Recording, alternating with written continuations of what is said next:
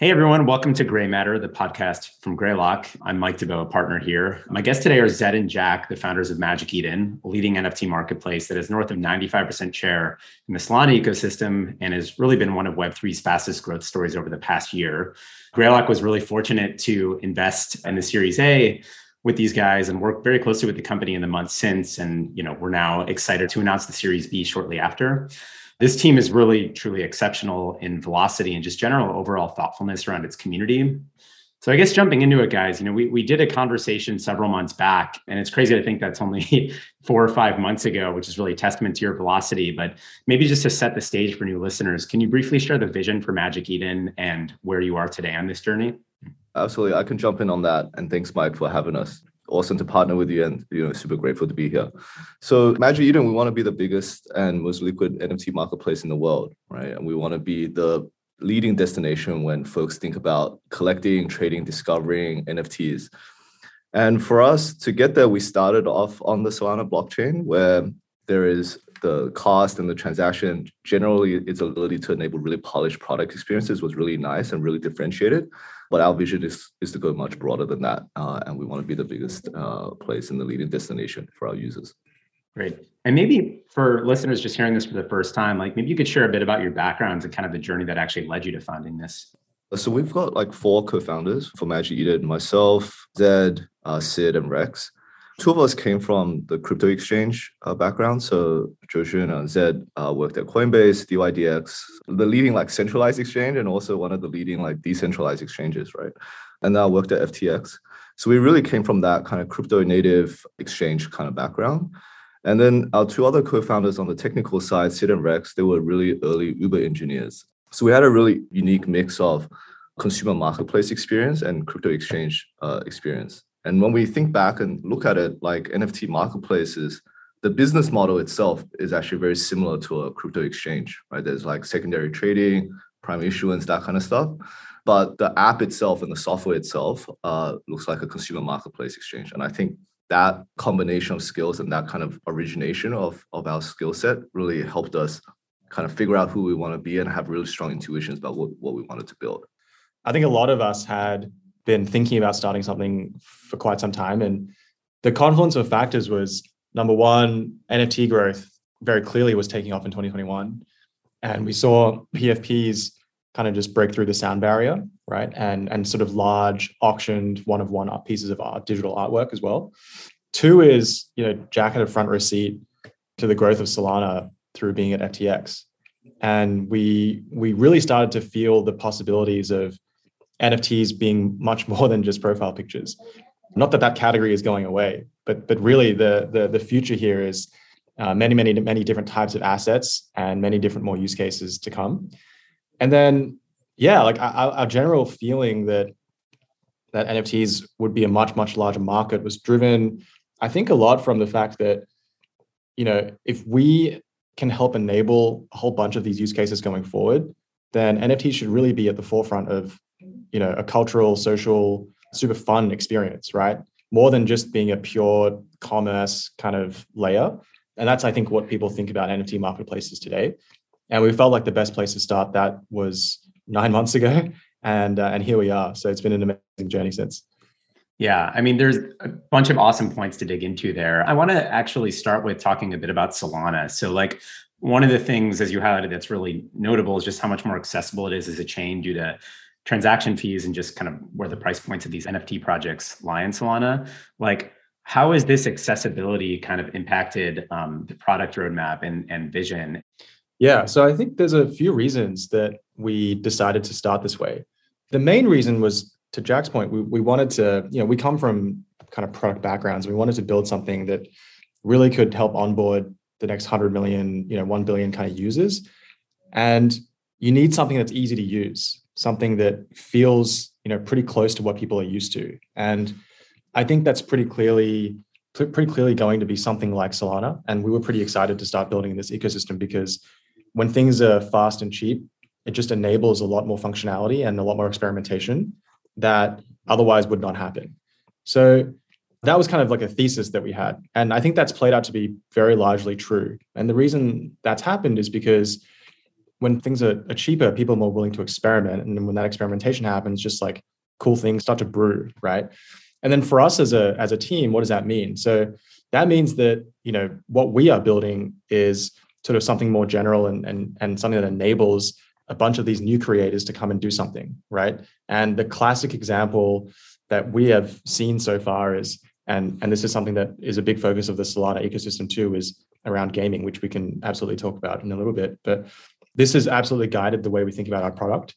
So we want users to have like the fastest, snappiest, you know, most seamless, you know, buttery experience possible when they deal with N F Ts. And we want that to really be at the forefront of uh, what they see for the first time when they land on Magic Eden. It's sort of, you land on the page, you land on the website, on the mobile app, and you start to enter this world that is cool, immersive. And, you know, in time, what we hope is that you see, you know, gaming, P F Ps, you see music stuff, you see a whole bunch of different uh, categories of N F Ts. And, and there are many, many different ways to interact with that. It is buttery. The experience, actually, it's kind of like night and day if you've actually worked on with other N F T marketplaces as a consumer. My first time transacting in Magic Eden was almost like a breath of fresh air. And this was just a few months after it, maybe even less than that, than when it went live. And so clearly, like um, some of it's driven by just the underlying chain. But I think more important than that is kind of your product D N A and just like how quickly and thoughtfully you've been able to ship on products. Can you talk a little bit about kind of some of the recent kind of product features and maybe where the product's going as you start to work more with kind of different N F T use cases? I can share a little bit about that. So a couple of things that we've been super excited to release over the last couple of months would be, number one, actually, we've done a ton of work on Launchpad. So Launchpad is our like primary product that's primarily a creator enablement kind of product, right? Like we want to help our creators have a really smooth and anxiety-free way of launching the N F T collection. So that product historically actually has been around since maybe like month two or month three, but we've just done a ton of work under the hood to make that make that a lot more of a smooth experience. And number two, we've actually started expanding across the user journey for a creator. Like previously, this was a product that only helps creators do launch, but then there is pre-launch, helping them target specific members in the community, and then post-launch, we're actually going to move into some uh, features that help creators manage their community or view some stats and analytics to understand uh, how their community is shaping out. So that's kind of the vision for that uh, Launchpad and very creator-facing product.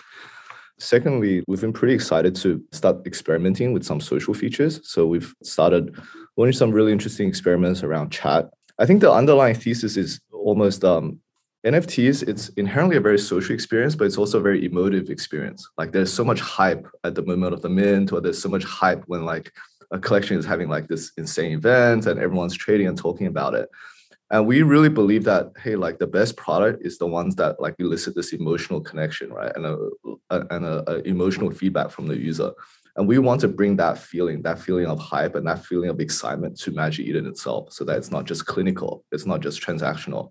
And to Zed's earlier point, we have this underlying product philosophy of creating an immersive experience where a marketplace should not just be a place for simple kind of transactional relationships, but you should have kind of something more, much more aspirational and much more emotive.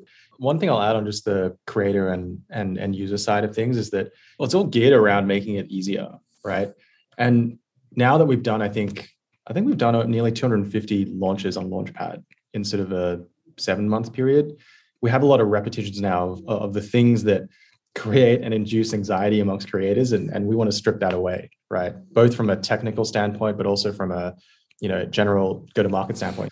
And then on the end user side, yeah, I think it's simplifying that journey, making it easier for them to actually come in and, and discover N F Ts. Because I'd say historically, N F Ts is, has, is a very much like a, you're either all in or you're not in at all, yep. Right? It's hard to just be casually casually yep. excited about N F Ts. Uh, typically what we see is users have to be pretty deep into it to really get excited. And I think it doesn't need to be that way. There's a lot of really fun, interesting moments, you know, like for example, you know, we have live chat around Launchpad. That's like a really fun, fun moment that any user should be able to come and, and actually just feel, feel that excitement, feel that particular thing that's, that's going on. Yeah. And then on the gaming side, there's a there's a lot of really, really interesting things that are happening here. And we are super excited about some of the the, the sheer number of developers that are uh, entering the space to, to, to build Web three games. And, you know, we're, we're lucky enough to be at the forefront of that too. So similar to the thesis we have around creators, we kind of think about game devs as, as just another category of creator. So what we want to do there is effectively, you know, make it as easy as possible for them on their journey. So it's interesting because in traditional game development, you don't really have uh, anything before the actual build cycle of the game. Whereas in, in crypto and in Web three, we're seeing a lot of these teams actually launch an N F T collection, right, mm. as the first step that happens. Mm. So we want to be at the forefront of their journey by, by helping them with their initial go-to-market, uh, N F T launch, and then help them with a whole bunch of uh, infrastructure and general dev support and go-to-market support as they build out their games. So w- we want to be there for the entire journey. And I think Magic Eden's the perfect place for that because, you know, we have a lot of users. These users can be players, and these players want to discover games, and we can be an amazing discovery portal for all this really, really cool content.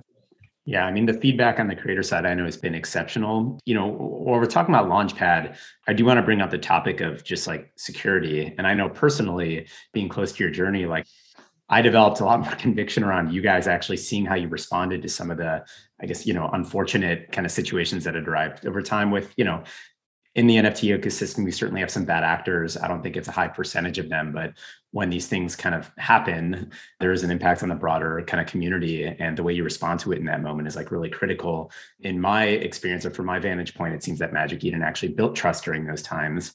That moment where like, you know, we got basically scammed by a bad actor in February this year, I think that's going to live in like Magic Eden history forever, to be really honest. And in some ways, one of the like, most trying and challenging couple of weeks in our time, like founding journey, but also I think I'm kind of grateful for it too, because all that shit happened, like, you know, excuse my French, but, you know, it, it did lead to a lot of like deep uh, process thinking and like deep dives into the underlying way that we think about the product and service offering.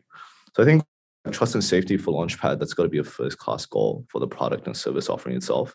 And it's not just like product things that we build in, but it's also processes of, around like identity verification, having a lineage of identity verification, not just at Magic Eden, but having like secondary, third tiers of partners who also verify those identities. But also it's kind of like a cultural thing. Like we then implemented a whole bunch of internal processes where we have like checks and balances between different teams and different team members to vet for like whether this certain project will pass a quality bar and then whether that project will then pass a secondary safety bar.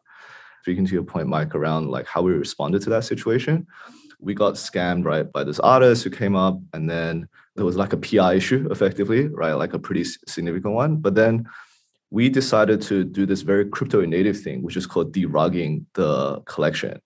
And it's effectively like in everyday speak, it's kind of like we took over the project, which the scam artists left laying by the wayside and left their holders, you know, in the lurch. So we took over it, and then we funded that project with five to six thousand sol. And in crypto terms, that's called derugging.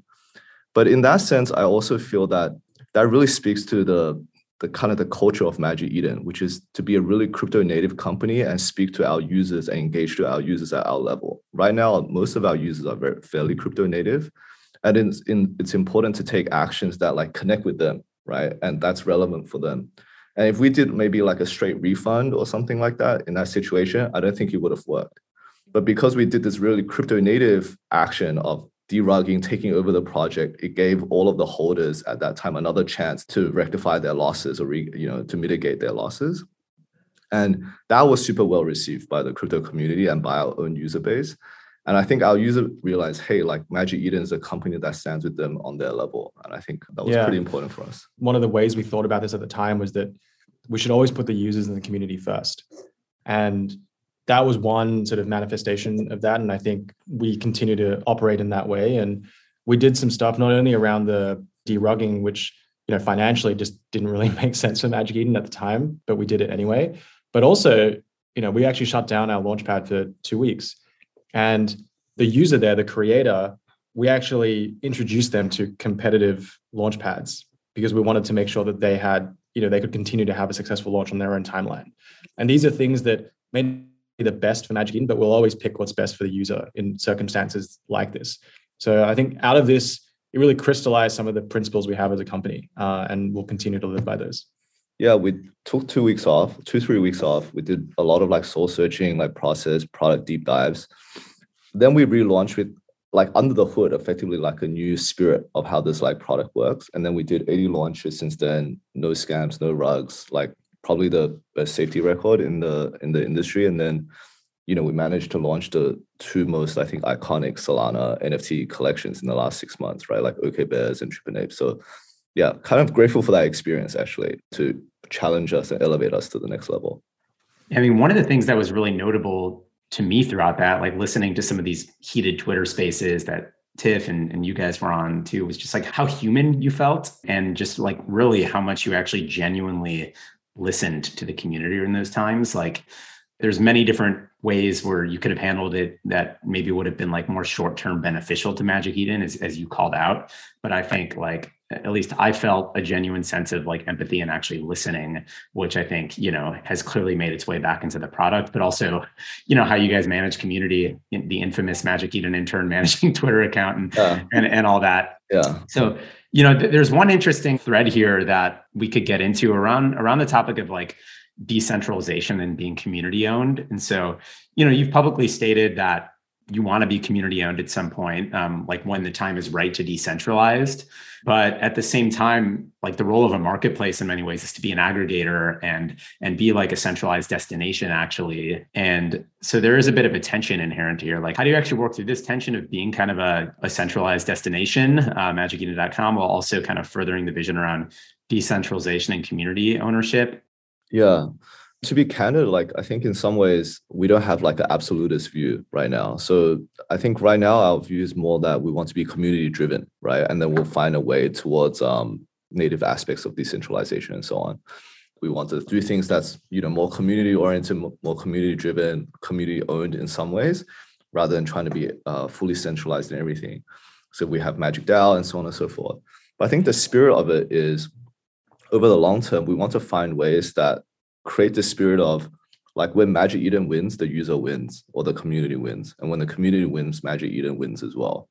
And there could be many, I would say, like tools or instruments for us to get there. Like decentralization could be one, like there could be various other aspects, but that's kind of ultimately what we want to do, to be to be always on the side of the community and always on the side of the user and align our incentives that way.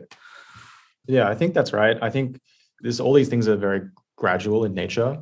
It is exciting to experiment with it. You know, I think as a team, we we like we like to try new things, and yeah. sometimes like we're open to new things. Like sometimes to our detriment. We released a uh, an N F T collection called the Magic Ticket, which gave our users in the community access to the Magic DAO, and then the Magic DAO. We the vision for that over time is that we want that particular community to be more and more involved in some of the core decisions around Magic Eden. And yeah, like it's not going to happen overnight.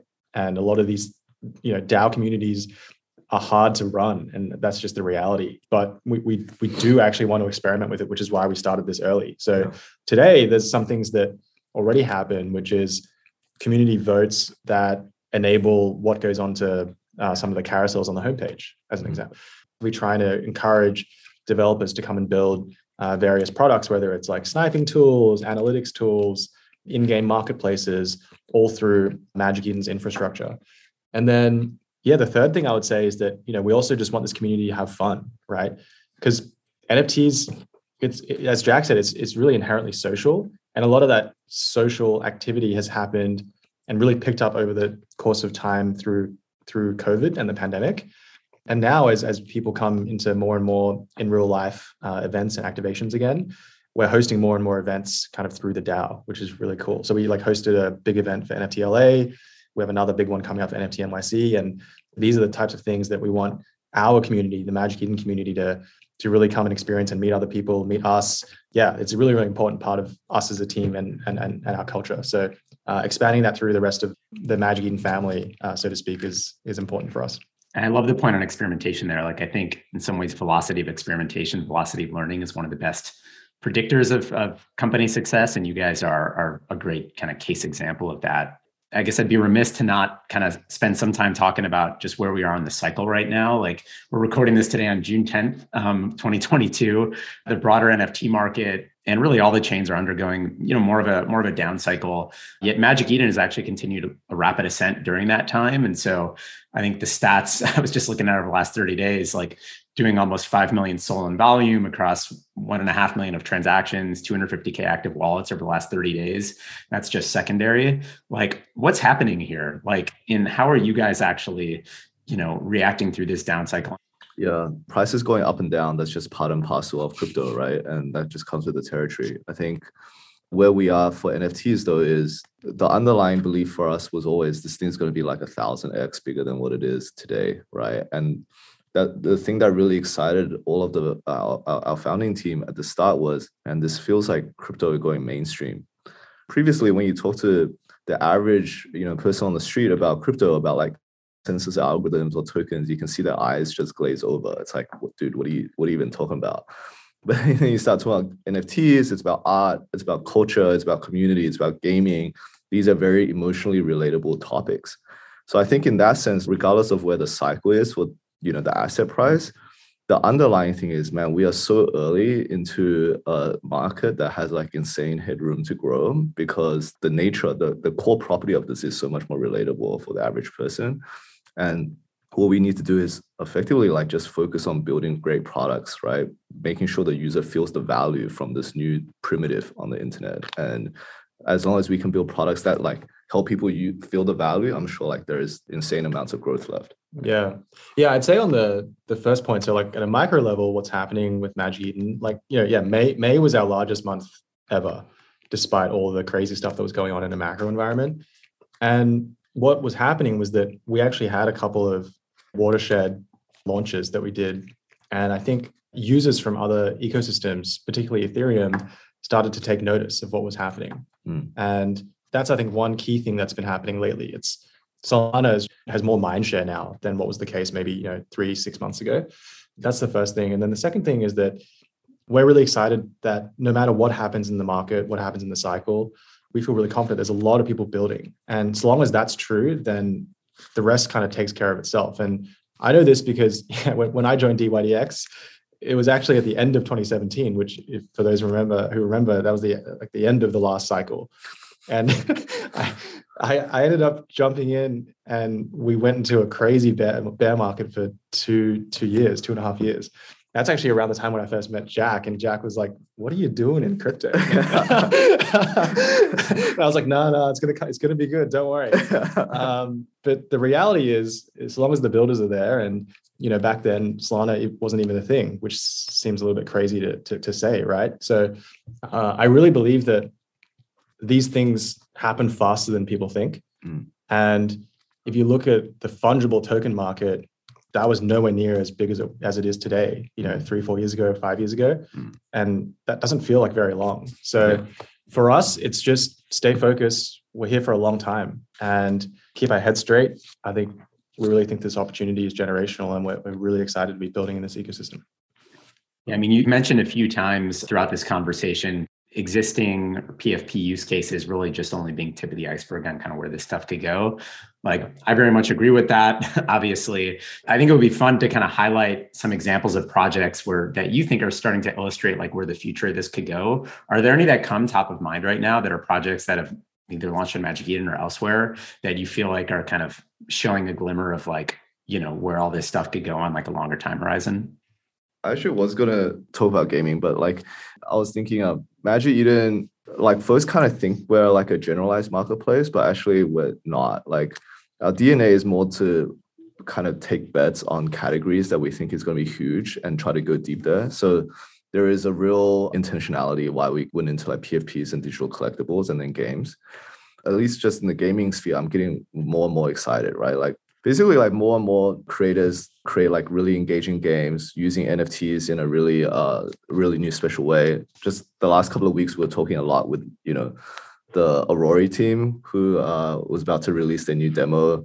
I think it's really cool where like they've basically created this uh, P F P project where, you know, you really feel the sense of identity, this f- sense of affiliation, but then you, you know, you get to see it being used live in the game. Um, and we just think it's, it's, it's super exciting.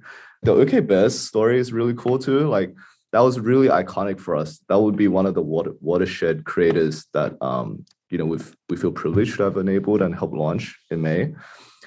The project itself is kind of around, is around like digital collectibles, but the underlying story is so human and so inspirational, right? Like these are folks like Aussies as well. They've been, you know, working really hard in the space, and they came from this true sense of authenticity. So they were like a lot of pro- N F T projects, the founders will try to like overly financialize it, right? Like overly hype it and say like, hey guys, you should never sell or something like that.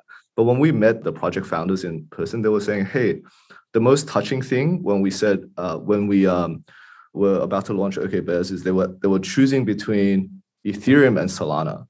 But then they went and actually talked to their community and said, hey guys, could you take some photos of where you are and maybe show the OK Bear um, you know, like sign, right? Like this like hand signal that they use to show that they're like affiliate fan of OK Bears.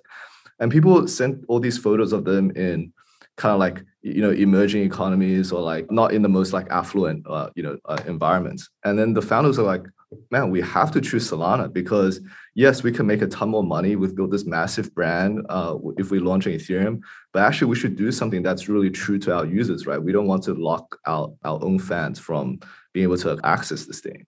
And then later on, when they launched on Solana, they then received all these stories about their holders saying, hey man, I, I'm so sorry, I had to sell my bear, but this was like life-changing amounts of money for me. I, I managed to like buy a house, or I managed to like, you know, change uh, or pay off my, my mom's loans or something. And it would only be like fifty sol. It was like two and a half thousand dollars or something like that.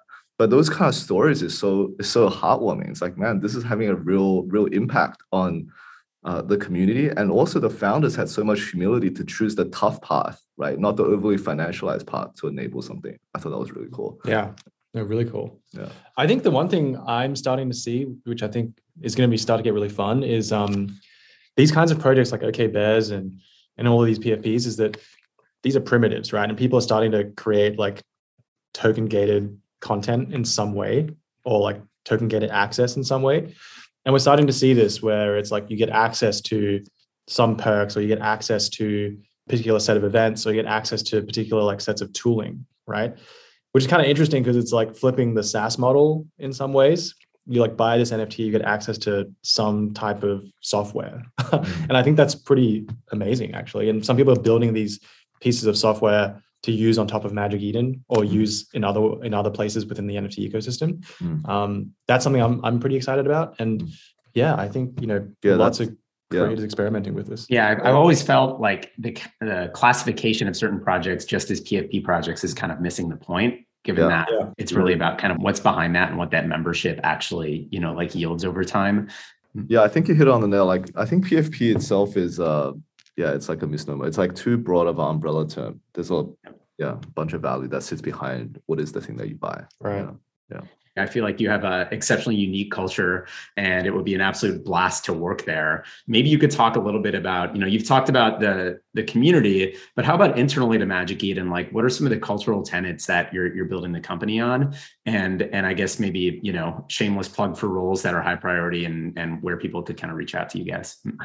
Yeah, absolutely. So we do have four cultural values: user obsession, unity and ownership, Web three over Web two, and then champions mindset. And in some ways, like, you know, we were very allergic to calling these things cultural values for the longest time, because we didn't want them to sound like, you know, empty platitudes or slogans, right? Like, uh, you know, as you often see them in some ways. But we distilled these principles or like values actually through learned experience, but actually, you know, through the wins, but also a lot of the L's and a lot of the, you know, challenges we had to overcome. And I think the one that's most relevant to hiring and like how we think about internal team culture is like Web three over Web two. So what we want is, we absolutely want to have, you know, the world's best. We want to build like an elite team of tech and business athletes who, who really, um, who can help us elevate. But in some sense also, we also want to be a super crypto native company that embraces crypto culture. And I think right now we're creating this really awesome balance within the company, or this awesome, maybe not balance, it's like this awesome like symbiosis or combination where we have deep functional experts, like people who build like super scaled infra at like Fang, right? But then we also have folks who are really, really into crypto culture. So they worked at like, you know, the, the most like deep frontier crypto companies, but we, we've kind of cultivated this culture of like deep mutual respect and mutual learning. Like everyone is here to learn something from everyone.